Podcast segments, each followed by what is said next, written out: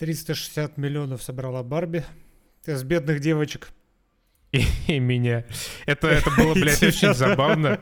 Короче, просто представь. Вчера тоже пиздец аншлаг был. Я прихожу, реально масса девочек, девушек, многие в розовом, ну прям по флешмобу. И я стою такой абсолютно нахуй заебанный скуфидонище в кепке кок. И руки в карманах почему-то. Да. И шевелятся. И в одна, одна рука шевелится в кармане, а в другой фотка Райана Гослинга. Здравствуйте, наши дорогие зрители и слушатели. Да, Денис? Э, да, Константин, привет всем. Сейчас, у меня из-за моего фильтра экрана не видно, что там дорожка-то хоть пишется. Сейчас я голову отклоню. Что у тебя за... Какого размера у тебя поп-фильтр? Бля, ну у меня такой, типа, знаешь, экран, который нашлепывается на подставку для микрофона. Е- ебанутый. Очень сложно быть подкастером. Да просто трэш какой-то. Хотел сказать пиздец, подумал, бля, нахуя я вечно ебучим матом ругаюсь? Типа, ну чё, блядь? Как... Ты недолго Ди... подумал, я смотрю. Ладно, я, я пиздец как устал. Костян уже двое суток дрочит э, при мысли о Райане Гослинге. Я все силы из себя уже выдавил. Спасибо большое всем, кто поддерживает нас на Бусти, на Патреоне, в ВКонтакте, моей любимой социальной сети, а также в iTunes. И вот что я хочу сказать люди, которые... Это не реклама, но тем не менее, какое же потрясающее сообщество у нас собралось в нашем Дискорде. Ты согласен с этим? Абсолютно согласен. Вот, э, четыре недели назад я подобрал на улице, не смог пройти мимо кошечку заморыша. А, ну, пиздец, тяжело, короче.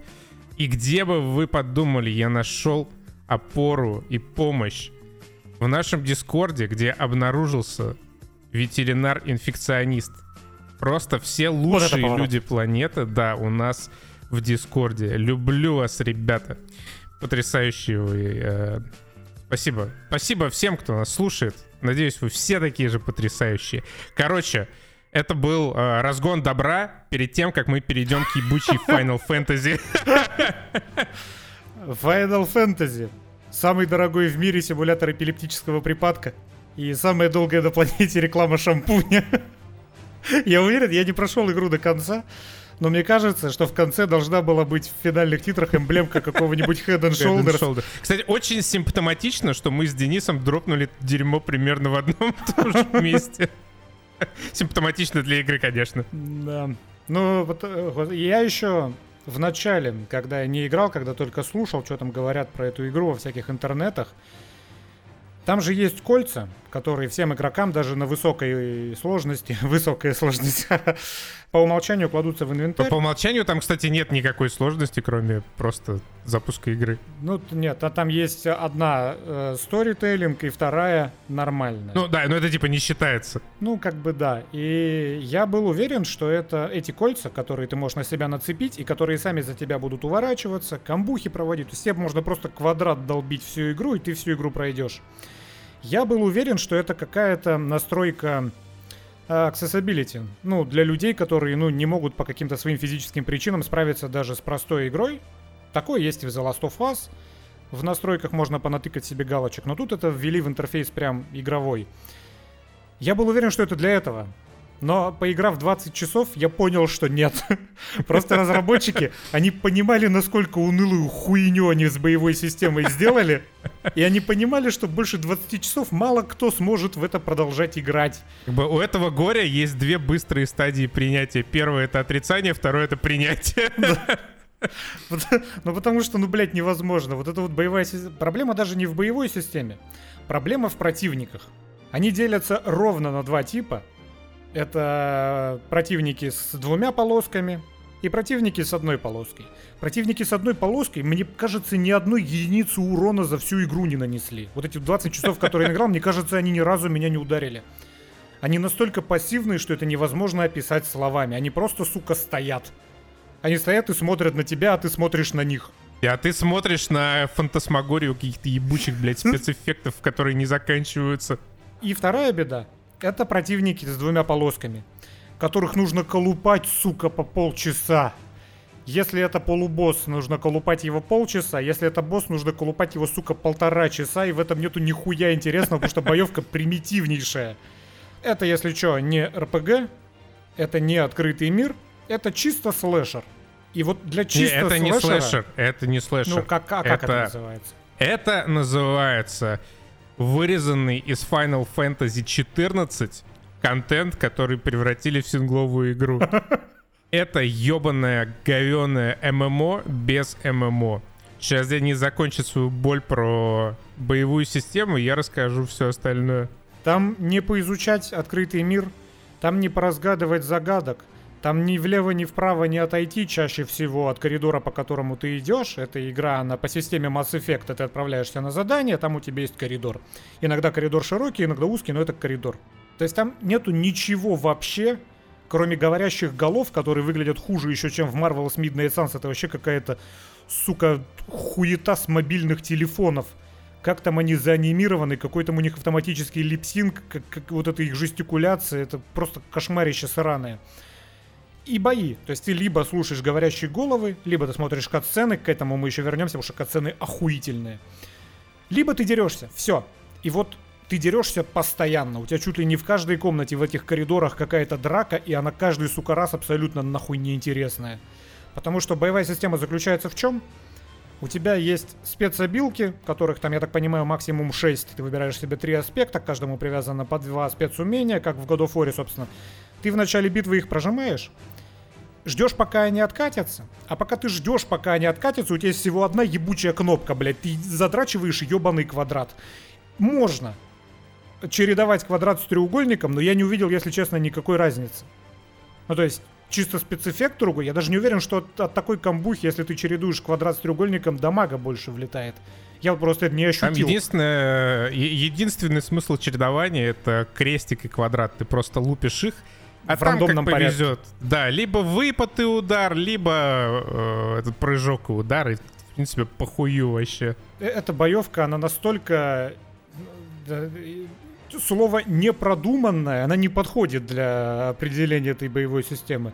Она не сделанная, блядь. Там нарисовали кучу красивых спецэффектов, но это неинтересно нахуй. Смотри, это боевая система, которая идеально вписалась бы в какую-нибудь кооперативную гринделку. Ну, такую, конечно, тоже средней руки. Просто вот идти с друзьями, пускать слюни и выбивать лут из каких-нибудь... Ну, как Диабло, ты просто идешь, ты кликаешь по монстрикам. Ты можешь, да, на себе высоких, на высоких сложностях какие-то билды делать, и, ну, там, если тебе больше нечем в жизни заняться, и дальше колупать этих монстров. И, ну, типа, с друзьями дрочить. Вот, как бы, весь смысл. Это могло бы быть забавно, может быть, в Final Fantasy, но Final Fantasy это просто вонючий какой-то огрызок. Там нет вообще ничего даже, что могло бы войти вот в этот джентльменский набор тупого дрочева. Большие карты в какой-то момент, они становятся большими, в которых нет абсолютно нихуя. Там даже не полутаться. Там, по большому счету, не покачаться. Там есть несколько деревьев, ну, как не деревьев, несколько Окошек прокачки. по окошек, да, прокачки, где вы прокачиваете исключительно приемы, ну и приемы эти можно один-два раза улучшить. И Причем, вешаете их на, на клавиши. причем тебе же при каждом левелапе высвечивается куча характеристик, которые повышаются. Я до сих пор не понимаю, зачем это сделано, потому что у тебя нету контроля над этими характеристиками. Да, какая тебе нахуй разница, что у тебя сила увеличилась с 537 до 562? Причем там еще есть куча других параметров второстепенных. Но даже если в том же God of War ты можешь, покупая новый предмет, выбирать, что тебе полезнее, то экономика в Final Fantasy работает не так. Ты можешь купить предмет, который просто лучше того, который у тебя сейчас. Либо ты можешь его не купить. У тебя нет выбора, какой меч купить. Который повышает вот такое-то или который повышает такое-то. Нет, у тебя всегда в окне с вендором есть просто меч либо лучше, чем твой, либо хуже, чем твой. Нахуй все эти характеристики там, блядь, нужны вообще. Абсолютно непонятно. И вот эти постоянные окошки высвечивающиеся. Ты закончил миссию, может быть, даже это какая-то была драматичная миссия, там что-то какие-то люди умирают. У тебя просто нахер посреди катсцены высвечивается вот это эпичное окошко. Миссия выполнена! И тебе показывают, что ты получил, блядь, ржавый гвоздь и Сраку. 20 очков experience а. И ты такой, типа, «Э, э, э, закрыть, пожалуйста, закрываешь, и там продолжает умирать какой-нибудь драматичный сюжетный персонаж. Но смотри, я закончу мысль про боевую систему. Конечно. Она могла бы быть интересной, ну то есть бои могли бы быть интересными, если бы интересными были противники. Но они настолько все одинаковые и никчемные, что тут есть, например, в этой игре фиксация на цели, но нету даже возможности сменить цель, как в любой другой игре, где ты вот зафиксировался, и ты стик влево или вправо двигаешь, и она меняется на цель влево или вправо. Тут нельзя, блядь, этого сделать. Ты на ком зафиксировался-то, вот ты и бьешь. Почему? Да потому что абсолютно не важно, кого бить. Потому что вся эта мелкота, она, блядь, одинаковая. И более того, в какой-то момент ты в принципе перестаешь понимать, кого ты вообще бьешь-то. И тебе не важно абсолютно. Ты просто, если видишь, что у него вот две полоски, которые типа там полубосс или просто мощный противник, то ты его оставляешь на потом и рандомно просто из стороны в сторону улетаешь, раздаешь пиздюли. Тебя никто, конечно же, ударить не может, потому что в этой игре не предусмотрено на этой сложности, чтобы тебя еще кто-то ударил. Бить тебя могут только вот эти самые полубоссы, боссы или просто какие-то элитные противники. И, блядь, вот вот это просто худшее нахуй, что можно было сделать, и что, что, например, присутствует и в God of War, который я очень люблю, и боевая система которого мне очень нравится. Там тоже боссов нужно колупать, но там просто не такое соотношение боссов к рядовым противникам. Там боссов гораздо меньше, они не так часто встречаются. И ты в этой игре занимаешься чем-то еще, кроме драк. Ну, как бы в любом случае, любая арена God of War это прям вот арена, особенно если мы говорим про Рагнарёк, особенно если играть на сложности выше средней, у тебя есть уровни. У тебя есть враги разные, которые тебя атакуют так, атакуют сяк. Каждый из которых может тебе сраку надрать, если ты не будешь внимателен. Самый рядовой может тебя так зашвырнуть камень из э, со спины, что ты пропустишь этот камень и потеряешь много хп. Тут нету такого вообще. И, и здесь нет как бы арен. Здесь Ну, только есть босс-файты. просто... На босс-файтах Ну, да, босс-файты как бы... И можно разделить, условно говоря, на три части э, Final Fantasy 16. Это почти все, босс-файты и синематики. Э, мы говорим сейчас про почти все, и почти все это полное говно. Ну, прям полное. Не знаю, я читал э, от очень уважаемых э, видеоигровых экспертов в Твиттере, что Final Fantasy 16 вызывает восторг и э, заставляет тебя очень осмысленно нажимать кнопки. Это знаешь, э, возможно, Блять. ну, вот э, так игровые эксперты пишут. Может, знаешь, здесь как с вином. Вот, ну, типа, я в вине абсолютно не разбираюсь.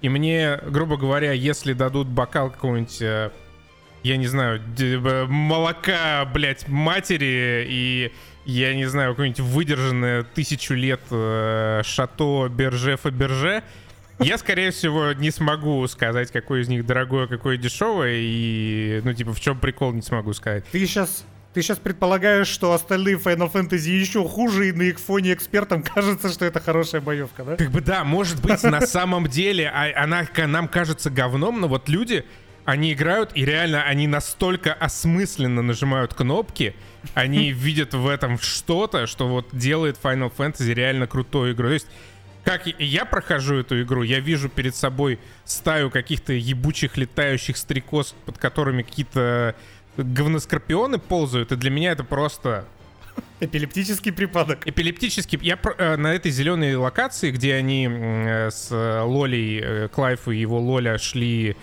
э, вот к, к к этим к, к испытанию. Я там вообще сломался. Мне просто мне стало отвратительно играть в Final Fantasy. Это игра, в которой самые дерьмовые сайт-квесты за последние, я не знаю, лет 300. Я- Это чудовищно абсолютно. любой сгенеренный, я не знаю, нейросетью сайт-квест из Oblivion, но он, блядь, лучше, чем любой сайт-квест. из Наверное, игра, знаешь, раскрывается вот на 21 часу. На 21 Ну часу это становится Игра престолов, боевая система цветет и пахнет. Сайды просто превосходят всех Ведьмаков вместе взятых, а мы, как обычно, не дотянули. Но все, что вот до 20 часа, это такое, блядь, дерьмо невыносимое. Что касается геймплея, причем э, не считая босс-файтов, потому что есть и другой аспект у этой игры. Но сейчас договним эту боевую систему сраную. Вот спецэффекты в этой игре, они очень красивые, но они, знаешь, они, они какие-то слишком четкие. они настолько четкие, что ты за ними не видишь происходящего. Я поймал себя на том, что я от противников уворачиваюсь чисто интуитивно. То есть я его бью, сыпется куча спецэффектов, еще ебучие, блядь, цифры урона, которые нахуй вообще не нужны в этой игре у тебя экран залит вообще всей херней, какой только можно себе представить, и ты вообще даже не видишь анимацию, которая сейчас э, на противнике. Я его просто бью, бью и такой, так, что-то он уже секунды три меня не атаковал, какой-нибудь очередной вот этот полубосс с двумя полосками. Надо отпрыгнуть. Я отпрыгиваю, и оп, да, как раз в этот момент он решает ударить. Я не ориентируюсь на визуал игры, я ориентируюсь чисто на интуицию, потому что визуал игры не позволяет тебе разобрать, что противник делает, потому что спецэффектов чрезмерно, сука, до хера на экране каждый раз. Я подытожу. Боевая система работала бы если бы большинство противников представляло какую-то опасность. Не просто большинство, все. Ну, все, ну, вот до 20 да. часа абсолютно все, не большинство. Это можно прям так сказать, все противники. И вот сколько раз ты вообще умер? Я ни разу не умер. Ни, ни на одном даже босс-файте, блядь, я не умер вообще ни разу. Я умер один раз от какой-то сраной стрекозы, просто потому что я потерялся в эффектах в какой-то момент. То есть я уткнулся в стенку, я не прожал там нолик, чтобы дэшнуться к э, противнику, и что-то там ковырял эту стену, пока меня заколупывала сзади какая-то стрекоза. Это был единственный раз, когда я умер в этой игре. И вот эта локация, про которую Костян говорил, цветущая и пахнущая, вот это чуть ли там не в первый, может во второй раз такая открытая локация, по которой можно побегать, поизучать, но она настолько мертвая, то есть там нету просто ни хера. Это поля и в этих полях просто, как как раз в ММО РПГ, встречаются те стайка кабанчиков, стайка стрекоз, стайка скорпионов. Ну, соответственно, ты в эту стайку входишь, начинается бой. Такой же точно бой, как и с любым другим противником в коридорных э, секвенсах. И ты в лучшем случае подберешь какую-нибудь хуйню из сундука после этого боя которая тебе нахер не нужна, потому что экономика в этой игре не работает. Я уже после, по-моему, седьмого часа, у меня денег, сука, больше, чем у Скруджа Макдака было в этой игре, я не понимаю, куда их тратить. Куда тратить то, что я во всех вот этих вот сундучках понаходил? Зачем это все? Нахера это все? То есть э, игра, мне кажется, была бы гораздо лучше, если бы это, она была просто линейной коридорной. Если бы они больше усилий вложили в то, чтобы грамотно рассчитать количество энкаунтеров, которые игрок должен проходить. Потому что их невыносимо много. И они невыносимо скучные. Ну это просто, сука, отвратительно. Но к хорошему. И... Погоди, прежде чем мы перейдем к хорошему, прежде. Final Fantasy игра реально из другого мира. Впервые я испытал культурный шок, когда прошел первые три сайт-квеста в этом ебучем баре в хабе. Натурально. Первый сайт-квест. Ты подходишь к бармену, бармен тебе говорит, отнеси три тарелки посетителям с жратвой. Ты относишь три тарелки, все, на этом квест завершен.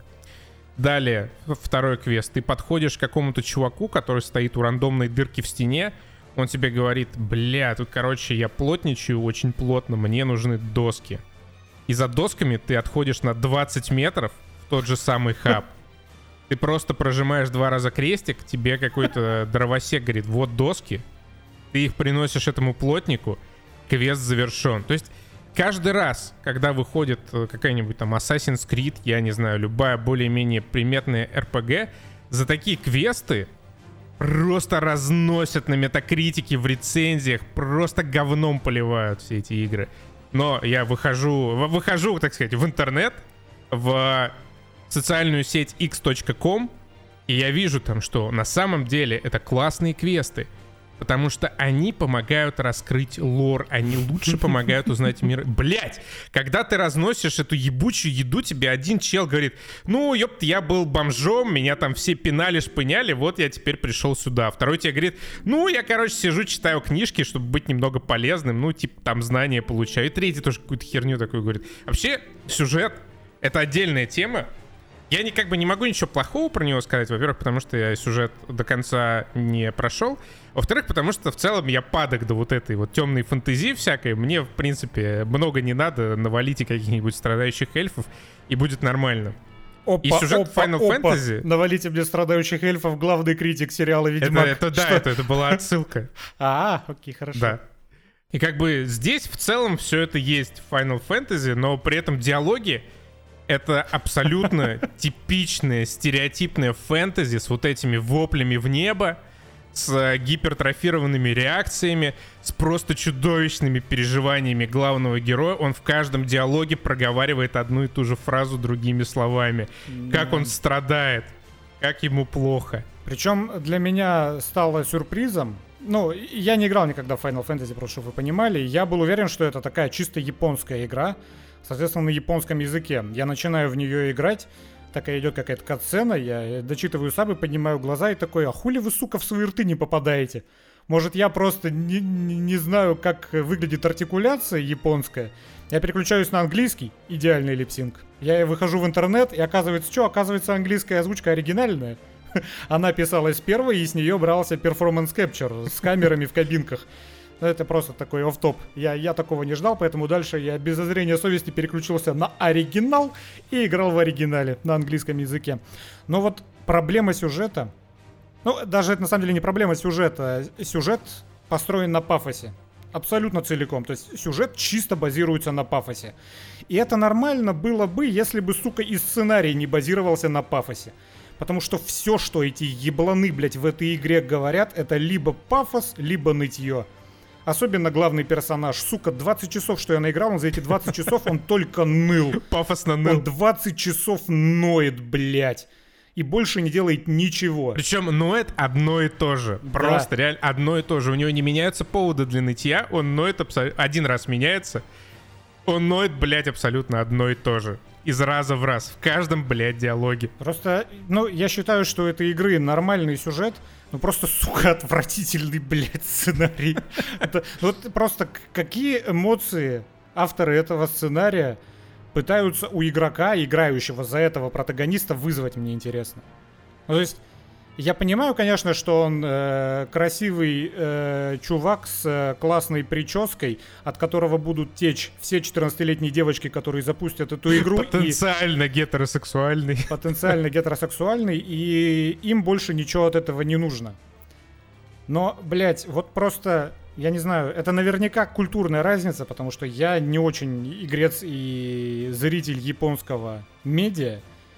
Возможно, это нормально у них, когда у тебя просто все происходящее, все, что произносят персонажи, это чисто пафос или чисто нытье.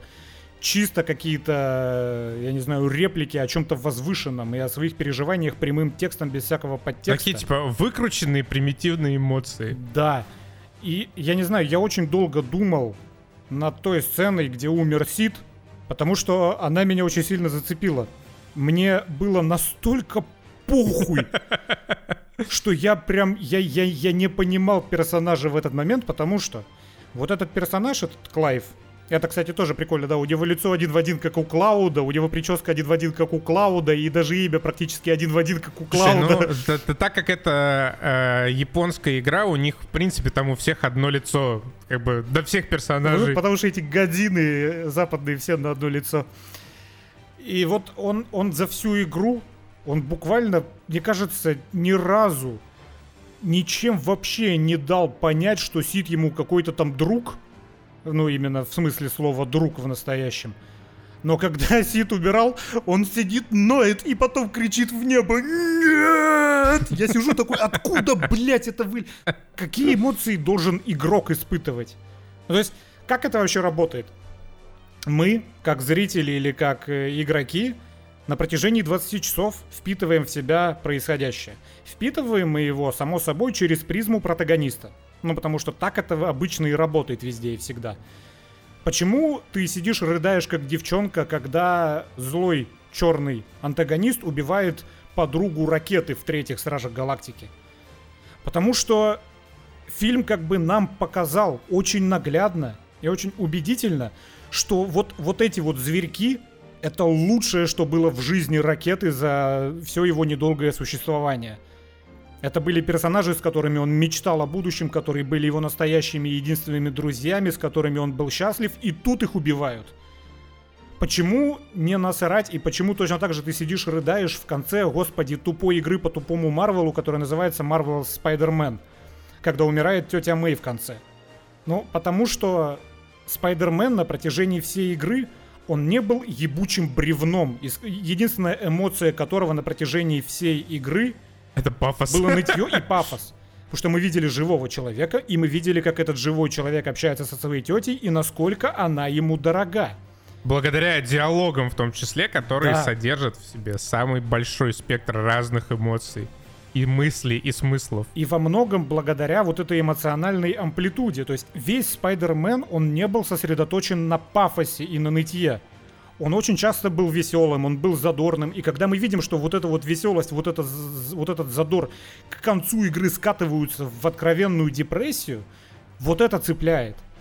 А каким, сука, хером, блядь, хоть кто-то должен переживать и сер- всерьез, без смеха воспринимать вот это «нет» Клайва при смерти Сида, когда он только и делал 20 часов, что ныл. Он ныл и никак вообще не реагировал на своих спутников. Никогда он там с ними хорошо не, не проводил время, нет, он просто все время плелся за ними, главный, блядь, герой игры, делал то, что они ему скажут, и делал это, сука, молча, практически всегда. Если он свой рот и открывал, то только для того, чтобы в очередной раз поныть. Ну, то есть, вот, блядь, как этот сценарий должен работать, я не понимаю. Вот я просто и говорю, что, возможно, это, ну, часть какого-то э, японского культурного кода, и если ты всю жизнь потребляешь японское творчество, то ты как бы и ждешь именно этого от подобной большой мощной игры. Как там, блядь, расхваливали, я смотрел интервью вот этих как раз американских, английских, британских актеров озвучивания, как они расхваливали сценарий, как его приятно озвучивать. Сука, такая хуета сраная. Ну просто, блядь, как этот сценарий должен работать на, на- просто на эмоциональном уровне. Вот тут другой момент. Возможно, он и не должен работать на эмоциональном уровне. Ну, тогда, конечно, не понимаю, хули Клайв орал, так пафосно нет, когда умирал Сид. Но в сюжете пафос — это хорошо. Потому что, ну вот чисто как набор каких-то событий, вот эти все твисты, эти воскресания персонажей, которые ты думал умерли, эти опять же пафосные кат-сцены, это настолько охуительно. То есть Final Fantasy Стоило быть мультиком. Стоило быть мультиком, да, или даже мультсериалом часов на 9. Но никак, сука, не 50-часовой игрой, потому что, ну, я не... Блять, мне сложно реально представить человека, который будет без колец проходить эту игру 50 часов. Блять, это заебывает уже на десятом, ну невозможно. Да, про- просто без колец не потому, что кольца упрощают, а потому что кольца позволяют тебе не так много страдать от убогости этой боевой системы. Кольца просто позволяют тебе в те моменты, когда тебе нужно играть, второй рукой заниматься чем-то интересным, например, читать мемы в интернете. Ты сидишь, дрочишь квадратик или ставишь ленту. За этим они нужны. Просто вот э, перейдем к хорошему. Я дико прусь от катсцен. То есть самое веселое в этой видеоигре для меня, это когда я могу отложить геймпад и просто смотреть в монитор. Не совершая никаких действий. Возможно, это терминальный диагноз, конечно, игре. Но, тем не менее, мне было дико интересно, когда происходил экшон. Это самое лучшее. Потому что вот таких катсцен с таким четким, отточенным, стремительным экшоном, причем красивым еще, я уже не видел давно. И Как все еще хорошо анимировано, с учетом того, Да. что обычно сражаются там какие-то ебаные, блядь, Годзиллы. Это выглядит круто. Ну, то есть, я И согласен. пафосно. как- Вот здесь и пафос паф- в хорошем смысле, да. Да. пафосно. Причем в, в сюжете даже работают какие-то э, сценарные э, приколы. Например, начинается игра с того, буквально первая сцена, вот эта вот анимированная катсцена классная с кучей спецэффектов, где все вообще виртуозно сделано. Как какой-то огромный феникс дерется с какой-то другой неведомой ебаной хуйней, они вместе падают в подземелье Мории, они продолжают драться в падении. И ты на это смотришь и такой, ну, какие-то два божества пиздятся, черт с ними. Но спустя несколько часов игры оказывается, что вот этот Феникс, это, сука, десятилетний мальчишка. И ты уже иначе воспринимаешь эту сцену, по крайней мере, я иначе воспринимал. Не то, что там из меня слезы лились, но это было интересно. Мне, мне было интересно по-новому взглянуть на ту сцену, которой игра открывалась несколько часов назад. Потом, когда приходит э, мать и такая, типа, окей, это я всех предала, и ты такой, вау, ничего себе. Потом, как там воскресают персонажи, вот, вот, как- вот какие-то такие ништяки, они довольно балдежные. Не, сюжет, он нормальный. Там есть свои плюсы, и в целом он довольно ровненький. Э, если вычесть как бы убогие диалоги и вот этот вот основной геймплей. Если бы это был мультик, состоящий из кат-сцен, да? и вот, ну, босс-файт, босс-файты, они все-таки прикольные, тоже затянутые, непонятно зачем. Там тоже что-то монстры вырастают, какая-то земля вырывается из-под ног, какие-то башни падают. Я считаю, что в целом большинство босс-файтов, которые я видел, это как бы постановочно эталон босс-файтов, которые должны вообще быть в э, ролевых играх. То есть, когда ты на сотом уровне, там, Ведьмаком приходишь в финал, уже прокачанный, раскачанный, перекачанный. Вот примерно такие босс-файты у тебя должны быть. Примерно такие вот противники против тебя должны выступать. Да, согласен. Я не знаю, что сказать. Да, на самом деле особо нечего. Реально, охеренные катсцены, наверное, одни из лучших в видео. Ну, чисто вот как отдельная сущность. Последний раз и единственный раз за последние лет 10 я такое видел в Кене, который мы обсуждали. Потому что вот они там, как и здесь, они нарисованные. Я не знаю, это ну это сто процентов пререндер. Ты играл в 60 FPS или в 30? Нет, это не пререндер. Это не пререндер. Подожди, стоп, вот эти вот охуительно отточенные стремительные катсцены, это не пререндер? По-моему, нет, это, по-моему, это на движке. Ну, как бы... Ну, тогда мое уважение. И вообще, в игре классные эффекты, в принципе. Вот эти частицы, которые разлетаются, когда там какой-то огонек зажигается, свет, тени. Она Но просто выглядит очень... Типа, да, она выглядит очень контрастно. Ты когда смотришь э, какую-то сцену, даже условно геймплейную, обычно это очень маленький отрезочек, где ты как-то взаимодействуешь с окружением, можно заметить какое-то окружение красивое и как классно сделан свет. С другой стороны, ты можешь выйти на вот эту вот просто пустую поляну, и, блядь, это невозможно отличить от Lineage 2. То есть такая очень-очень несбалансированная во всем игра, которая, ну, которую можно было бы перетерпеть, если бы она длилась часов 15 максимум но какие-то 50 часов на это тратить, ну это пиздец. Ну, для фанатов там наверняка в сюжете очень много того, что поймут только фанаты. Там опять же вот этот вот э, э, японский культурный формат, потому что, ну, как, я, я иногда понимаю, что это просто я не могу впитать это, но на самом деле это, наверное, круто. Во, музыка во многом, во многом музыка, потому что Здесь что не boss fight, даже самый открывающийся. Там играет какой-то, знаете, какой-то веселый фэнтезийный эпик. Э, разъебошево фэнтезийное. Там что-то все инструменты играют. А, и, Весь и хор... хор поет, да. Просто мне кажется, что тональность у этой музыки, она какая-то слишком позитивная. Ну, то есть там хор постоянно поет что-то типа... И ты думаешь, что... Я, я не знаю, о чем пел этот хор, но мне кажется, что это типа... О, вот наш Клайв пришел, сейчас он всех победит и царевну спасет. Вот такой молодец. Примерно вот в такой тональности. И это как-то в моем, по крайней мере, восприятии, как человека, который привык к западному медиа, у меня это как-то диссонирует с происходящим, где реально какие-то, сука, полубоги пиздится не на жизнь, а на смерть. И играет какая-то такая весел... Играет, блядь, я не знаю, как на еврейском празднике какая-то веселая мелодия. Но вот у меня такое восприятие этой музыки. Но она хорошая. Музыка хорошая, просто явно из другой культуры, от которой я очень далек. Ну, это то, что можно принять. Ты смотришь, это да. вот та часть необычности, которая как бы позитивная. Здесь играют какие-то пианинки тоже в целом не свойственные э, западным экшенам и ролевым играм. Есть вот эти вот разъебайские всякие монстры, на которых тоже прикольно смотреть. Ну, ты... Обычно масштаб западных игр, он как бы поменьше. Ну, такой тренд, условно говоря, на реалистичность, назовем это так, э, в, в масштабах. Здесь как раз полный полет фантазии последний, и это здорово. Ну, то есть то, что э, прикольно принять, как вот часть э, азиатской культуры, японской, как вот что-то уникальное, необычное. Помнишь э, босса, какой ультима, который назывался, когда ты пришел первый кристалл разрушать? Ну вот превратился в этого нюха, и с ним с огромным нюхом дерешься, и там всю битву играло вообще какое-то техно сраное. Причем такое меланхоличное, ленивое техно, как будто, я не знаю, диджею, который это писал, было 80 лет. Мне кажется, такая музыка должна играть, знаешь, на дискотеках в престарелом доме. Что это, блядь, было за творческое решение? Ну, это забавно. То есть, что-то рубает на фоне, у тебя там какие-то просто всполохи постоянные, леса выжигаются от одного удара твоей вот этой мега-годзиллы. Это забавно, это реально прикольно. Да. Но, Но вот эти говно. доп-квесты, причем некоторые из этих доп-квестов, они же еще и основные квесты. Я помню хорошо запомнил эту херню, когда ты в первый раз каким-то воротам приходишь, ты их уже должен открыть и пойти дальше, а тут тебе подходит какой-то чувачок такой, о, Клайв, ты же принц наш, э, с тобой деда. Хочет, да, с тобой хочет поздороваться дед. И я такой, а не пошел бы дед нахуй, мне вот в эти ворота надо. А нет, дед не пошел нахуй, потому что это почему-то сюжетный квест. И ты не просто идешь к деду и говоришь ним, нет, нет. Ты сначала идешь к какому-то дровосеку и спрашиваешь у него, где дед.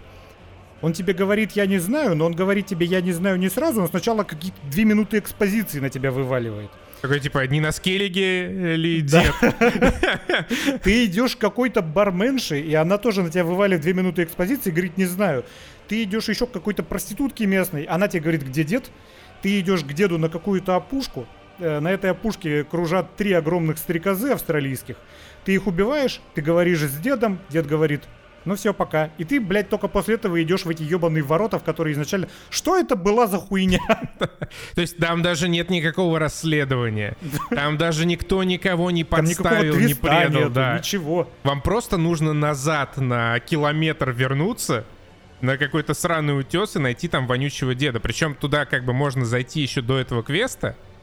И тут нет такой темы, что квест можно выполнить до того, как ты его взял только после того, как вам сказали найти деда, вам нужно вернуться обратно на ту же опушку, скорее всего, которую вы уже обследовали, и там этот вонючий дед будет стоять. Причем, ладно, если бы весь этот квест и все эти разговоры состояли из вот этих вот классных заставок, но нет, там вот эти вот говорящие головы уровня первой Mass Effect. Ну вот первый Mass Effect, я не утрирую, но это вот настолько устаревшая технология. Ой, блядь. Ну то есть э, видно, что ну ладно, не видно. Мне кажется, что авторы этой игры, они заряжены были чисто на вот этот пафосный сюжет. Не на сценарий, потому что сценарий говно. Не на геймплей, потому что геймплей говно. Не на вот это вот исследование полу немножко открытого мира и взаимодействие с неписями, потому что все это, сука, блядь, 19 век. Все это устарело морально и технически на многие-многие десятилетия. Они были заряжены только на то, чтобы рисовать пафосные катсцены. И вот пафосные катсцены, они охуительные. Я давно так не кайфовал, когда я смотрел вот эти сцены. Но я все еще считаю, что если единственное хорошее, что есть в игре, это красиво нарисованные катсцены, то это произведение не должно быть игрой. Оно должно быть фильмом или сериалом. Как Аркейн, как Final Fantasy VII Advent Children. Вот что-то такое. Потому что, блядь, ну, я, конечно, понимаю, что это непопулярное мнение, и что по каким-то причинам со мной многие не согласны, судя по оценкам, но я вот прям не вижу, нахуй, что в этом такого хорошего. Объясните в комментариях, что вот в этом такого хорошего, что у этого почти стопроцентные оценки. То есть, а что, что вас заставляет терпеть эту игру между катсценами? Непонятно. Непонятно. Ладно. Хайджек. Хайд, при, привет, Джек. Короче, на Apple TV вышел, э, начал выходить и до сих пор э, идет сериал с Идрисом Эльбой, который по трейлеру и затравке абсолютно неинтересный и который не хочется смотреть, когда ты глядишь на трейлер и читаешь синопсис. Но ну, оторваться, блядь, невозможно просто. Я, я, я решил его все-таки посмотреть, потому что и Костят говорил, что сериал кайфовый, и в Дискордике в э, Бустевском, Патреоновском нам написали, что кайфовый. Но, типа, время ночь, 11 вечера, на тот момент вышло всего 4 серии. Я такой, ну, ладно, посмотрю одну, и чё б вы думали, я только в 3 часа ночи, блядь, спать пошел, когда уже все серии, вышедшие на тот момент, кончились. Блядь, слушай, у меня точно так же было, я 4 серии также посмотрел. Это было воскресенье перед понедельником, понедельник рабочий день. Я точно так же вечером сел, но что-то Хотелось что-то посмотреть, но кино слишком долгое, решил я. Играть, наверное, тоже не буду. Тогда еще мы готовились к Элиенам. Если бы я сел играть в Элиенов, это бы точно затянулось на ночь. Такой думаю, ну ладно, вроде э, Андрюха, товарищ коллега, хвалил э. Ну, гляну, Идрис Эльба, в конце концов. И точно так же только посреди ночи я очнулся, когда уже просто новая серия не воспроизводилась в Apple TV, потому что еще не вышла. Короче, это 7-серийный, в итоге будет там 7 серий сериал, который рассказывает о полете из откуда? Из Дубая, по-моему, в Лондон. Который, да, занимает как раз вот эти вот 7 часов условно, э, общий хронометраж фильма. И в начале первой серии самолет взлетает, и к концу первой серии его захватывают террористы.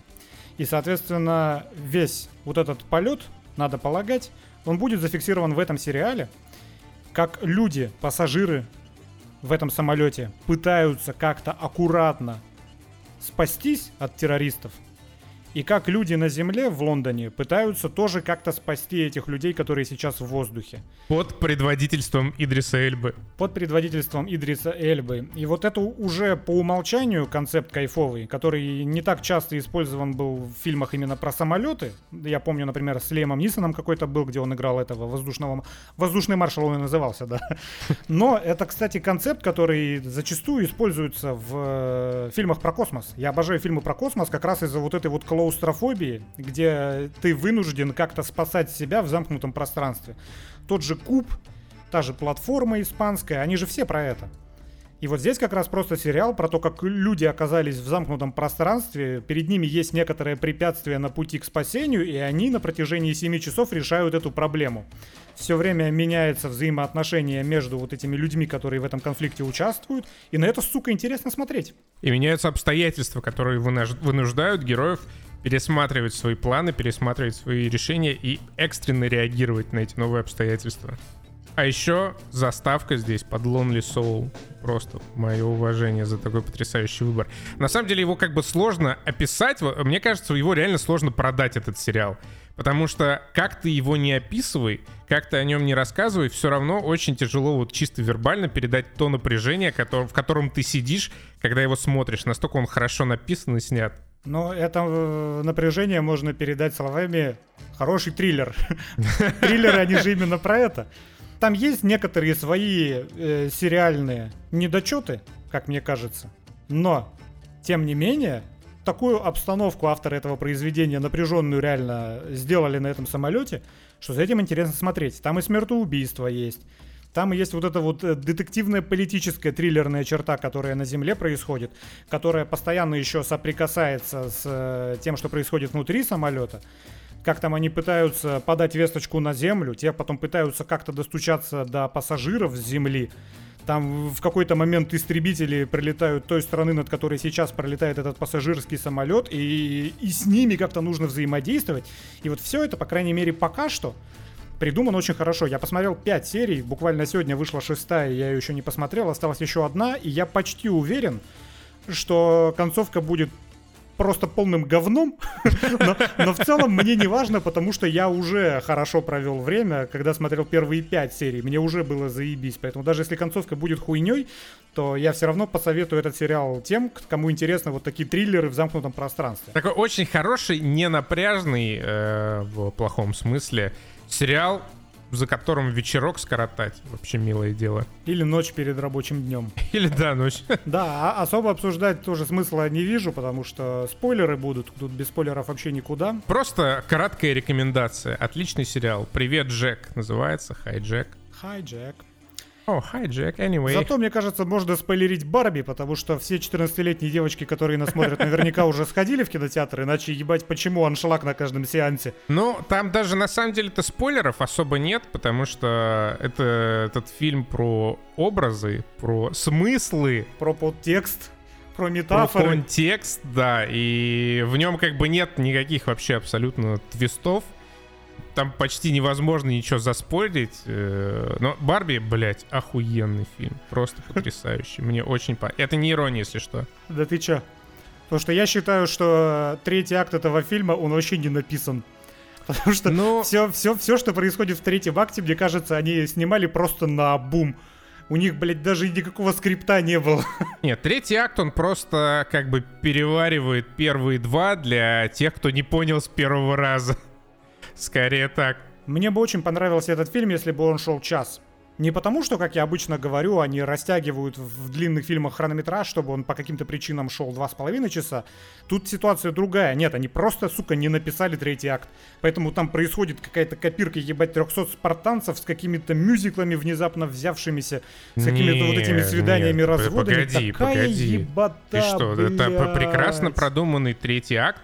Ну... Его негативная сторона заключается только в том, что повторяет те мысли, которые уже были озвучены. Ну, так вот Третий зачем? акт, он же в чем состоит? Вот эти все 300 спартанцев, он состоит э, в дискредитации вот этой вот самой маскулинности, которая, в общем-то, э, продемонстрировано ровно так, как оно все в мире, блядь, и работает. Которая была гораздо лучше дискредитирована в первых двух.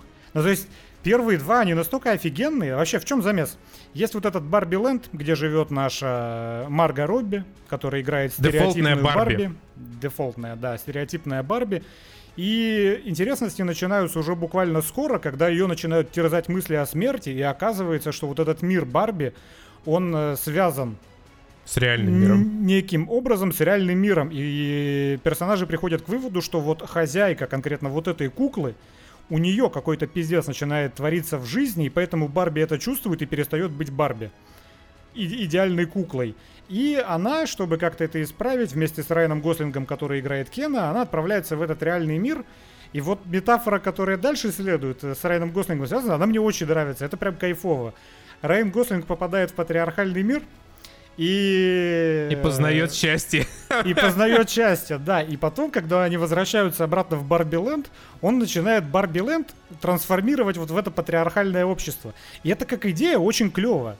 Просто вот в какой-то момент Барби решает отжать этот мир обратно себе, обратно вот этим женщинам, женским куклам, и такая ебота начинается. Ну нет, почему ебота? ну, Смотри, там же, ебота. там же финал, это же, э, ну, смотри, вот эти вот первые два акта выстраивается конфликт.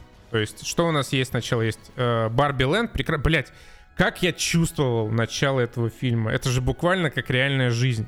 Вот Барби живет в Барби Ленде, где все прекрасно и все замечательно, потом попадает в реальный мир, который просто омерзителен. И ты также, ты дома сидишь, листаешь Твиттере. мемчики, да, э, листаешь мемчики, играешь в видеоигры, у тебя все хорошо, а потом ты попадаешь в реальный мир, блять, такое дерьмо сраное, просто ждешь, когда уже твоя жизнь убогая закончится.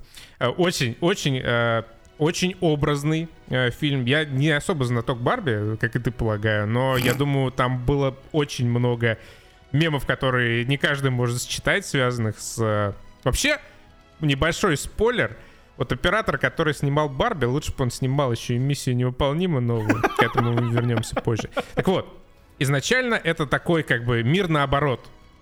Мы живем в мире патриархата, там все живут в мире матриархата. Но это не идеальный мир, потому что там есть Кен, который не знает своего... пред- Который утратил свое моджо. Там же потом это слово даже используется. Доджо-моджо. Мгм. Вся его сущность сосредоточена на том, что он хочет понравиться Барби. В нем вот э, собран такой э, стереотипный образ мужлана, который пытается добиться самки. Причем э, он даже не знает, что конкретно произойдет, когда он добьется самки. Там есть, ну, забавный диалог, типа, он говорит, Барби, можно я у тебя останусь на ночь? Она спрашивает, «Э, чем мы будем заниматься? Он такой, я точно не знаю.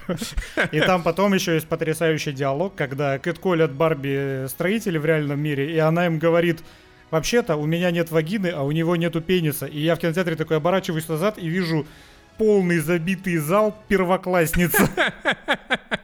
И такой, родители, вам придется многое объяснять своим детям, когда вы их, по- после того, как вы повели их на фильм 13+. Да, и вот в середине, когда они уже попадают э, в реальный мир, хотя это, по-моему, уже начало, но не суть, короче.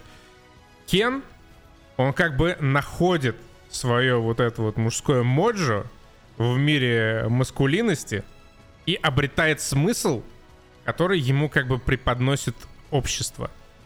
Этот смысл заключается в том, что он мужик, он на коне, конь часть его, он един с конем. Он должен быть победителем, он должен быть завоевателем. Он возвращается в мир Барби.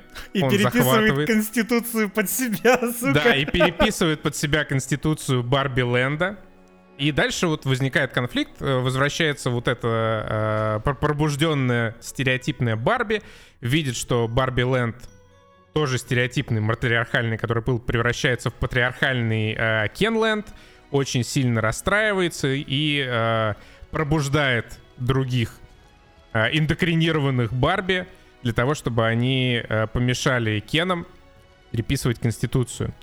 И что происходит дальше? Дальше про- э, этот фильм, в первую очередь, он снят женщиной через женскую призму. Поэтому третий акт здесь, как мне кажется, он весьма логичный, потому что как женщина может победить мужчину таким образом, чтобы зритель при этом еще понял социальный подтекст? Они не могут бороться с ними физически. Они не могут их переспорить, потому что мэнсплейнинг и прочее. Все, что они могут сделать, это дать им сражаться друг с другом точно так же, как, условно говоря, это всегда и было в природе и в обществе. Бились они за самок. Вот В конечном смотри. итоге. Еще погоди, я закончу мысль и, э, и говори. Давай, давай. И заканчивается это все тем, что а, Марго Робби, она как бы побеждает, но она побеждает не Кенов. Она побеждает стереотипы общества и позволяет Кену, который всю свою жизнь думал, что его единственное предназначение это быть с Барби, заполучить Барби, стать ее там, женихом, мужем, парнем, в конце этот Кен осознает себя как э, личность, которая свободна от этих стереотипов, которая может быть кем угодно. И его предназначение заключается не в том, чтобы любой ценой заполучить Барби, а в принципе вот этот его Кен Ленд, который он там себе выстраивал, э, он был нужен для того, чтобы заполучить Барби, для того, чтобы ей насолить, потому что он был очень обижен. Они как бы все в этом Барби-ленде, а и Барби, и Кены, они как бы вот пробуждаются, пытаются сбросить эти оковы стереотипов, и у них появляется новое общество, и детем вот этого нового общества затем является пробужденная Барби, которая в конце идет на свой первый прием к гинекологу. Вот смотри, я же о чем сказал-то, говоря про третий акт в начале, о том, что его снимали без сценария, потому что идея-то понятна. Мне понятно, что они делают, мне просто кажется, что все это пиздец как плохо снято в третьем акте. Потому что вот всю вот эту канву, которую ты сейчас описал, как это происходит в фильме? Барби слышит мотивационный монолог от живого человека. Что они с этим монологом делают? Они идут тупыми методами отвлекают. Ну вот понятно, что это опять же это степ, степ над мужиками, какими методами они отвлекают, но они вот тупыми методами отвлекают внимание мужика и повторяют вот этот один и тот же монолог Барби, пока в итоге весь город не проснется. Потом они сидят на пляже и куколдят своих дейтов, с которыми они сейчас на свидании. И из-за этого эти дейты идут и участвуют в абсолютно хуево снятой сцене с хуевой песней и с хуевыми кривляниями типа «это драка». Бля, абсолютно не Потом. согласен. Отличный номер, отлично поставленная сцена. Вообще охуенно сделано. Очень смешно. Мы, мне кажется, абсолютно отстойно. Потом, в итоге, они там, у, у- них за спиной эти Барби переписывают обратно Конституцию. И что мне больше всего выбесило, это вот эта финальная конфронтация с Кеном, потому что она реально, она как будто не написана. Они несут такую хуйню, ну то есть, это хуйня, которую вот мы с тобой несем в подкасте, но у нас нету сценария. Мы можем э, нести какую-то чушь, потому что мы эту чушь прямо сейчас и придумываем у себя в голове. Вот финальный диалог Марго Робби с Кеном, с Райаном Гослингом, мне кажется, писали точно так же, как мы пишем этот подкаст, без сценария, блядь. Им просто сказали, о чем вы должны поговорить, и вот они поговорили, и получилась хуйня, как и весь третий акт. Когда они просто пришли на съемочную площадку и такие, ну, давайте сделаем это вот так. Вот ты скажешь что, ты скажешь что, вот так вот вы посмотрите. Это все настолько картон э, пластмассово. Я, конечно, понимаю, что мы говорим о фильме Барби. И, возможно, это все и должно быть настолько пластмассово, но мне как зрителю вообще весь этот акт было прям неинтересно смотреть, как на кино. То есть, как на идею, окей, я понимаю эту идею, все, что ты сейчас рассказал, это все понятно и логичное завершение фильма. Но как кино это абсолютно хуево снято было. Вот все. не знаю, я вообще, я с тобой настолько не... Я в Мне кажется, это исторический момент, я никогда не был с тобой настолько не согласен, как сейчас. Очень забавно, что это, блядь, про кино Барби. Вот он камень раздора нашли. Да. Не, это эпохальный фильм, только что мы доказали в душевном подкасте. Плюс, опять же, мне кажется, тут, возможно, из-за рейтинга проблемы, из-за того, что авторы понимали, что на этот фильм пойдут дети и гораздо младше, чем возрастной рейтинг. Но он, опять же, он очень однотональный. Когда вот они возвращаются в этот Барби Ленд и видят то, что Кен с Барби Лендом сотворил, у происходящего даже настроение не меняется. Я уж не говорю там не какой-нибудь о о цветовой гамме, а еще каких-то кинематографичных фишках, которые можно придать происходящему. Но там даже тон не меняется. Это остается ровно той же развеселой полукомедией. Просто город разру... мир Барби разрушен. И вот опять же, вот Так у нас потому что там, ко- по сути, даже ничего не меняется. Просто вот этот матриархальный мир Нет, Барби, Для Барби меняется все. Для Барби сменяется меняется, на все. патриархальный мир Кена. Но Да, и это полностью переворачивает ее жизнь с ног на голову. Но у этого абсолютно такая же веселая это же, атмосфера, это, как же и не, до про- это этого. же не про нее. Это же не про нее фильм, не про, Про стереотипную Барби. Про это неё. фильм про общество. Она просто в центре, потому что она Марго Робби. А почему бы тогда как-то не подчеркнуть кинематографией радикальность перемен, которые и отражает этот фильм? Потому что там нет настолько радикальных перемен. Там же меняются акценты, там меняются детали. Вот эти все дома теперь э, увешанные изображениями коней, везде стоят мини-холодильники убогие, куда ничего не помещается, как в итоге жалуется Кен э, с пывком. Но по своей сути этот мир становится отражением того мира, который был. Он не плохой, не хороший, он как бы просто другой. Блять, я сам запутался э, в своих словах. Он наоборот, он такой же, но с другой стороны. Но просто я считаю, что он радикально другой. Я считаю, что с точки зрения, опять же, персонажа изменилось все. То есть это был как бы идеальный женский мир, и он превратился в идеальный мужской мир. Так вот почему, опять же, в этом кино идеальный мужской мир показан точно так же, как идеальный женский? Потому что э, этот идеальный мужской мир это как бы паразит на женском мире. Понимаешь? Вот, вот, вот типа был идеальный женский мир, стереотипный и плохой тоже, и он покрылся чумой, как бы вот этим стереотипным мужским миром. То, что ты сейчас говоришь, те, те даже метафоры, которые ты подбираешь, э, розовый мир, который внезапно покрылся чумой, должен иметь в кино, в кино другую тональность, не такую тональность, Да которую не имеет должен, потому изначальный что розовый это вот мир. конкре- ко- это конкретно мир Барби, в который пришли и насрали. И он так, так и выглядит, как абсолютно тот же мир, в который пришли и насрали. Окей, я просто, я сейчас как будто обсуждаю вот эту вот японскую культуру, в которой ничего не понимаю, а ты тот человек, который в комментариях мне объясняет, что на самом деле боевка охуенная, и я вот прям тебя понять не могу. То есть да- да- даже те слова, которые ты подбираешь, они как бы, мне кажется, к моей точке зрения больше подходят, чем к твоей. Ну, нет, ты, Во- вот ты- вот ты был просто... розовый мир, туда насрали, и ничего не изменилось. Чума, но ничего не Ну, изменилось. и вот он обмазан... Он, не, погоди, он же обмазан говном. Там стоит вот этот хаммер Райана Гослинга. Ну ладно, окей. Окей. Мне просто казалось, что в- здесь тональность должна измениться. Ну, кино. Просто, просто чтобы какая-то амплитуда, опять же, была. Потому что он чисто ровный. Вот, вот фильм, он чисто ровный. У тебя на одной эмоции происходит все. Соответственно, никакой драматургии, ти- типа минимальной, тут нету. Потому что все такое веселое и стебное. Как бы окей, но мне кажется это странным, учитывая, что автор женщина хотела этим фильмом сказать. Это странно. Ну, то есть, ну, нужно было, мне кажется, больше усилий приложить, чтобы как-то ярче подчеркнуть то, что ты хочешь сказать. Смотри, вот э, на твою претензию есть один очень простой ответ. Это рейтинг фильма. Ну да, я, я это сказал, э, да, пять минут назад, что, возможно, в этом проблема. Типа, максимально просто и легко донесенная мысль, без надрыва, позволила этому фильму понравиться большей части зрителей. Ну, и да, там есть на самом деле один надрыв, который как раз смотрится как такой э, прорвавшийся крик, когда мама девочки и владелица куклы Барби начинает э, причитать о страшной женской доле, когда они там сидят и готовят свой план по э, Ну, это тот самый монолог. Э, Да, да, да, с- свержению Кенов. Но благодаря тому, как раз, что фильм получился ровным, остроумным, веселым и классно снятым, вот к чему я точно не могу понять твою претензию, это к тому, как он снят, охуенно снят. Он прям хорошо, красивый, яркий, много интересных художественных решений, вот эти декорации все классно сделаны. Ну, то есть, Барби при своем бюджете, по-моему, сколько у него, 135 или 150, 100. а, Ну ладно, пускай будет 100. Как бы входит уже в лигу крупнобюджетных блокбастеров.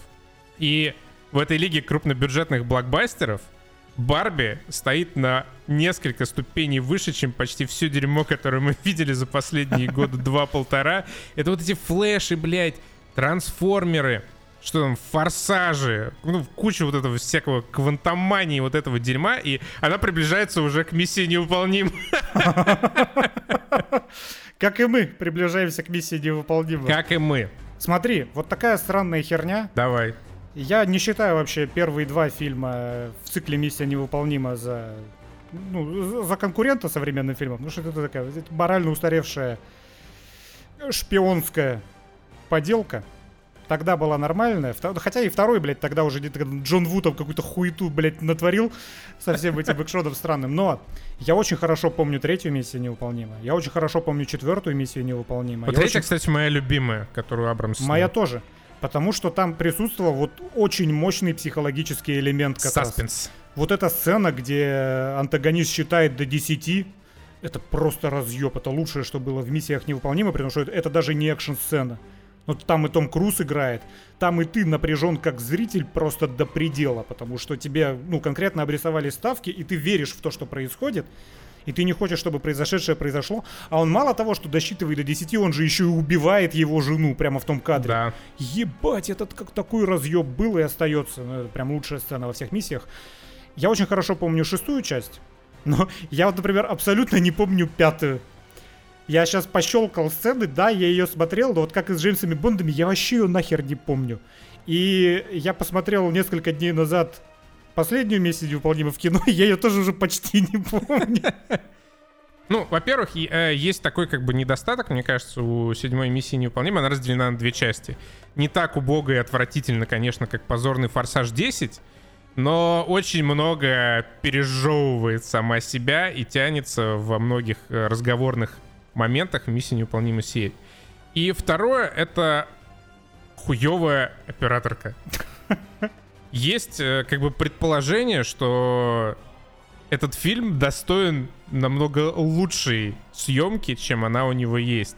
Вот эти все отстроенные поезда. Ну, прыжок э, с, с Мацаком, окей, снят хорошо. Может, вообще другой человек снимал. Др дрон снимал. Да там что снимать-то? Вот это, кстати, это же знаковая сцена, которой и пиарили этот фильм. Перехайпленная изрядно. Но вот э, мне кажется, что именно в этом проблема последней части, как назову, у нее еще название дурацкое. Dead Reckoning. Dead Reckoning, да. В этом беда седьмой миссии, что она просто не переплюнула предыдущие. И она непримечательная. Даже сама вот эта сцена, на которой ставили акцент во всех промо-компаниях, даже сама эта сцена в вакууме, она ни в какое сравнение не идет с вертолетной сценой в конце Fallout, например. Том Круз летал на вертолете между скал, по которому с другого вертолета стрелял из машин-гана Генри Кевилл. Это даже просто как концепт уже намного голов выше, чем то, что происходит в конце последней миссии невыполнима. Это я к чему? Фильм угарный, фильм классный. Э, здесь стоит сразу разграничить. Есть как бы помойка с вот этими флешами и форсажами, которую мы в данном случае не трогаем. А есть как бы фильмы с Томом Крузом, которые уже другая лига, и к которым ты как бы предъявляешь чуть более повышенные требования. Да, и, собственно, есть цикл «Миссия невыполнима». И мне кажется, что в, в цикле «Миссия невыполнима» это самый слабый фильм, начиная с третьего. Возможно, потому что я вообще не помню пятый. возможно, он слабее пятого, возможно, лучше пятого, но мне кажется, что это вот примерно одно и то же, потому что я вообще не помню пятого, я не могу понять, почему. Почему, сука, Слушай, я его я не помню? Пятый, кстати, помню. Ну, не то чтобы прям не как третий, такими вспышками, и он мне тоже запомнился как э, хорошее кино. Это же это Нет, же... и седьмое это хорошее кино. Просто что будет с воспоминаниями через месяц, например? Их не останется, потому что фильм плохо снят. А, там какой-то no name no оператор, который снимал исключительно крупники, который не взял ни одного за весь фильм интересного плана, который... Как, как называется этот прием? Косой кадр. Что-то голландский кадр. Не штурвал, а голландский кадр, по-моему, так это называется, когда вот у тебя кадр косой. Горизонт, когда завален, обычно, по-моему, ну, в напряженных сценах используется этот прием. Здесь вот просто, блядь, по дефолту в каждом диалоге. Ты оцени иронию, что э, люди в подкасте уже который год обсуждающие кино, они знают, что такое голландский штурвал, но не знают, что такое голландский кадр. Да похуй, вы поняли. Два эксперта, блядь. Косой план, ёпта, так это называется по нашей терминологии. Но это говно любит и Джей Джей Абрамс, и в том числе и в третьей миссии невыполнима. Да, но здесь просто во-первых, э, мне, честно говоря, казалось сначала, что оператором здесь выступает тот же чувак, тот же карлик, который снимал скорую помощь для Майкла Б, потому что в 9, по-моему, планах из 10 камера просто прибита к полу. Наверное, чтобы Том Круз казался выше, чем он есть на самом деле, но смотрится как-то ебано. Е- э, сравнивать с Fallout операторскую работу нет даже никакого смысла. Там снимал дядя, который работает с Алексом Гарлендом, которому он делает э, синему уже на протяжении многих-многих лет. А здесь Алекс взяли... Гарланд это медведь? Да, это твой любимый медведь. Из машины, аннигиляция, Девс, э, род мужской, и что там еще они вместе делали. Короче, классный э, дядя. Монтажер, кстати, тот же, тот же, который был в том числе на Топ Гане, поэтому я думаю, вряд ли к нему вопросы. И как бы есть предположение, что на самом деле этот фильм мог бы содержать в себе намного больше классных сцен, интересных локаций, если бы его просто несколько по-другому снимали. Вот эти вот э, венецианские забеги, в узеньких улочках, и вот эта абсолютно ужасная экшн-сцена с потрясающей Пом Клементьев. О, какая же классная Пом Клементьев тут. Вообще нереальная. Она играет героиню по имени Париж, и чисто Харли Квин, которая могла бы быть в каком-нибудь Бэтмене. По сюжету, кстати, прикольно. Пошли создатели миссии невыполнимо дальше. Теперь Том Круз бьется с искусственным интеллектом, выведенным россиянами и спрятанном на подводной лодке, да, Севастополь. Все электронные устройства скомпрометированы, ему приходится в конце полагаться на... А ну, такое, типа, немножко ходульная затравка, но в целом прикольно. Фильм довольно напряженный, в любом случае хороший. Просто, как бы, он мог бы лучше выглядеть явно. Если мы отставим, как он выглядит, то в целом вот, вот что миссия невыполнима циклу дается лучше всего, это создавать напряжение постоянное. Чисто напряжение сцены. Потому что как, какую бы задачу они конкретно в данный момент фильма не решали, у них постоянно все идет на сварку. У них постоянно ломается этот Магафин волшебный, который маски делает. Им постоянно приходится выкручиваться из этой ситуации, она становится еще более невыполнимой э, буквально каждую минуту. И вот во многом из-за этого фильмы цикла «Миссия невыполнима» это охерительные тоже триллеры. И этот не исключение, потому Плюс что они здесь... сохраняют актуальность. Искусственный интеллект, что может быть еще актуальнее. Ну, да, да. Но мне кажется, тут вот опять же с эмоциональной точки зрения сценарный проеб. Потому что вот одно дело, когда ты спасаешь Мишель Монахен, в фильме, в котором экспозиция тебе очень хорошо и убедительно, опять же, показала, что Мишель Монахан для Киану Ривза Киану Ривза, господи, для Тома, блядь, Круза. Для Тома Круза ни разу не пустое место. Что это реально человек, за которого он готов рвать и метать и собственную жизнь отдать. И ты в это веришь. Потому что тебе это хорошо показано.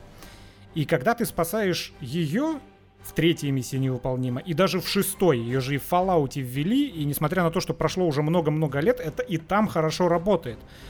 Потому что с точки, опять же, зрения вот этой зрительской психологии, спасение мира это никогда не мотиватор. Это, это никогда не почва для переживаний в фильме. Переживания у тебя именно за конкретных людей. Это вот, ну, это, это то, чего не хватает Final Fantasy 16. Им на всех насрать. Точно так же, как на всех насрать протагонисту фильма, который вообще внимание на своих спутников не обращает с роду. И ни, никак с ними вообще почти не контактирует, только ноет о своем братике, который уже пять лет как помер. Е, снова хуесосим Final Fantasy. То вот в седьмой миссии невыполнима это было слишком натянуто. Ну, то есть тут он спасает ни разу не Мишель Монахин, даже не Ребекка Фергюсон, с которой у него тоже интересные взаимоотношения были на, на протяжении последних трех фильмов выстроены. Это какая-то воровка, которая случайно оказалась рядом с ним, и которую внезапно любыми способами пытается спасти, и что самое страшное... Какой ценой в итоге? Сценаристы, сценаристы режиссеры нас пытаются убедить, а мы в это не верим. Ну, по крайней мере, я в это не верю. Вот это, мне кажется, очень слабая сторона этого фильма. Ну, да, да там есть э, очень, очень странная сцена в Венеции, э, в которой есть экшен с Ребеккой Фергюсон, которая очень странно заканчивается. И, и вот это вот фехтование, конечно, было снято очень хуево.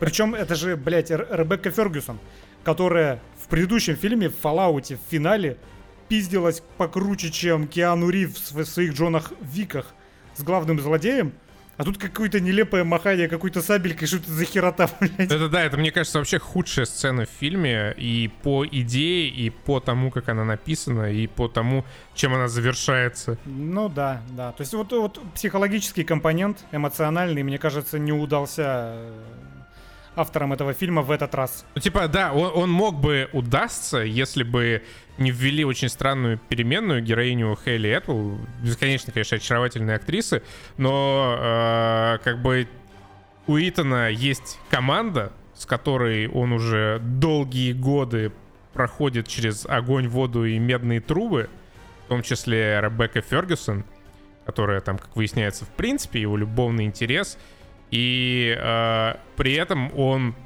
большую часть своего внимания и, И своей заботы и переживаний, да, отдает э, какой-то новой абсолютно рандомной девке, на которую, ну, в целом даже, мне кажется, зрителю по большому счету похер, потому что она просто как бы воровка, у нее просто в кармане лежит э, некий артефакт, который нужен для сюжета, а сама она особо не, не нужна и не вызывает никаких, по-моему, эмоций абсолютно.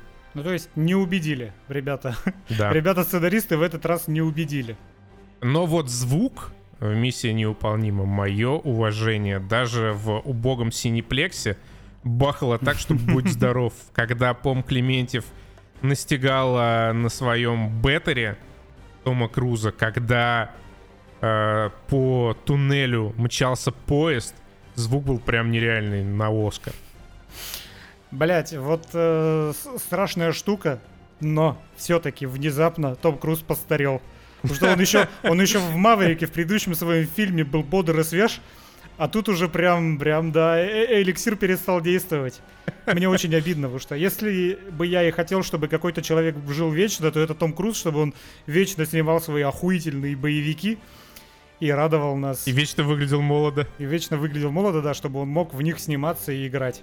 Ну вот, кстати, да, о сцене на поезде и о том, как ее сняли, вот она выглядит на самом деле не намного эффектнее, чем сцена в Индиане Джонсе. А, да, мне кажется, они запороли съемки, когда Том Да. Круз летел уже на парашюте, потому что это должно было быть показано. А тут как-то монтажер просто два каких-то рандомных кадра настругал, и все. Мне кажется, запороли материал. Такое мое предположение. А, возможно, да, потому что вот как бы очень нагнетается обстановка, когда Том Круз готовится к прыжку. Вот он как бы прыгает. Вот ты видишь с GoPro, как он летит. И потом он просто э, внезапно влетает в окно этого поезда. В этом, конечно, есть комический эффект, но в целом выглядит э, очень невзрачненько. Да, я еще, кстати, не понял эту тему с тем, что э, MIF, IMF, как они там, Impossible Mission Force, Мгм. вся, в общем, вот эта структура, что туда вербуют заключенных. Что это, это? Это было раньше? Это канон? Что это за херня? Слушай, я, честно, не помню. Ну, видимо, такой, э, как отряд самоубийц. Ну, просто получается, что и Бенджи, и Лютер, этот LL Cool J, и сам Том Круз, это все... Мне просто кажется это странным с точки зрения логики. То есть это примерно, опять же, как Final Fantasy. Это же вот этот вот э, прикольный сюжетный заход был. Э, в чем суть? 15-летний пацан, вот этот Клайв, у, у- у него серьга в ухе, поэтому мама его не любит. Потому что, потому что пиратского корабля за окном не припарковано. да. Поэтому она его продает в рабство империи. И вот, вот эта вся тема с рабами.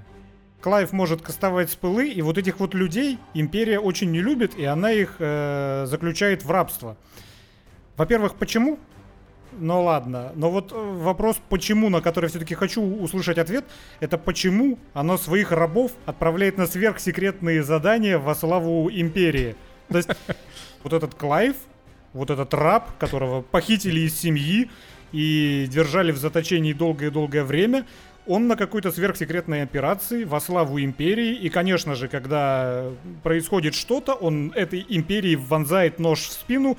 Кто мог предположить, что так получится? Объясните мне, знатоки Final Fantasy, что это за хуйня? Какого ну, хера вы... типа ему мозг промыли, но не допромыли до конца, он там воспрял, хуе мое. Интересно, промывают ли мозг? Или это просто вот такая вот, знаешь, натянутая нитка сюжета, которую... аналогов каких-то более вразумительных, которой сценаристы Final Fantasy не придумали. Ну, то есть это какой-то бред ебучий. Ну, тут я буду осторожен в суждениях, потому что все-таки сюжет э, я не досмотрел до конца. Поэтому, да, вы можете объяснить в комментах? А они мало того, что Клайва посадили в рабство, они еще ему и тюремную татуировку петуха набили на лице. Я думаю, все из-за той же серьги в ухе. Эм, вот такая вот миссия невыполнима. Да, вот такая вот миссия невыполнима. Норм кино. Да, ну хорош, не хорошее кино, хороший фильм. Ну, вот этого напряжения миссия невыполнима мало кому удается повторить в таких триллерных боевиках, оно все еще хорошее. У тебя всегда куча всего идет не по плану. У тебя в этот раз еще и искусственный интеллект, который по умолчанию психопат, который не считается ни с какими смертями, который готов укокошить всех и вся, еще куда более легко, чем всякие террористы из предыдущих частей этой серии. Э, этот искусственный интеллект настолько знает все наперед, что он все время на шаг опережает главных героев, за этим интересно смотреть все еще. Просто э, мне кажется, что этот фильм забудется очень скоро. Потому что, опять же, вот эти вот э, хитросплетения политические, шпионские, как я уже и говорил, они, по крайней мере, у меня из головы очень быстро выветриваются. И если не остается в фильме никаких крючков, за которые можно зацепиться, то ты забываешь вообще все. Поэтому я не помню Rogue Nation. Но я очень хорошо помню, как Генри Кевилл в сортире дрался плечом к плечу. Перезаряжал кулаки. Перезаряжал кулаки, да, плечом к плечу с Томом Крузом, как они в конце на вертолетах хуярились. Третью часть забыть невозможно, потому что вот эта сцена с, с отчетом до 10, она абсолютно виртуозно придумана и снята. Ну и, конечно же, вот эти всякие эм, побегушки по небоскребам в протоколе Фантом, эти песчаные бури, но это, это тоже не забывается. А последняя миссия невыполнима забывается только так, мне кажется. Там особо крючков для меня не оказалось, к сожалению, в этот раз. Ну, опять же, дело еще в том, что ничем не кончается. Ну да. То есть там есть такая условная победа, фильм как бы условно э, заканчивается не, не, некоторой победой, но глобально финала нет, он будет только во второй части, в следующем или через год. Вот будет круто, если у них хватит яиц завершить на этом серию. Если Том Круз решит, что он все-таки уже слишком старый, и он будет просто кайфовать от жизни дальше, как Харрисон Форд, и они просто э, сбросят в последней части несколько ядерных головок на землю в, от лица этого искусственного интеллекта и типа зло победило, все пока, конец серии. вот это было бы кайфово. И неожиданно. Да. Точно так же неожиданно, как конец этого подкаста. Пока. Пока.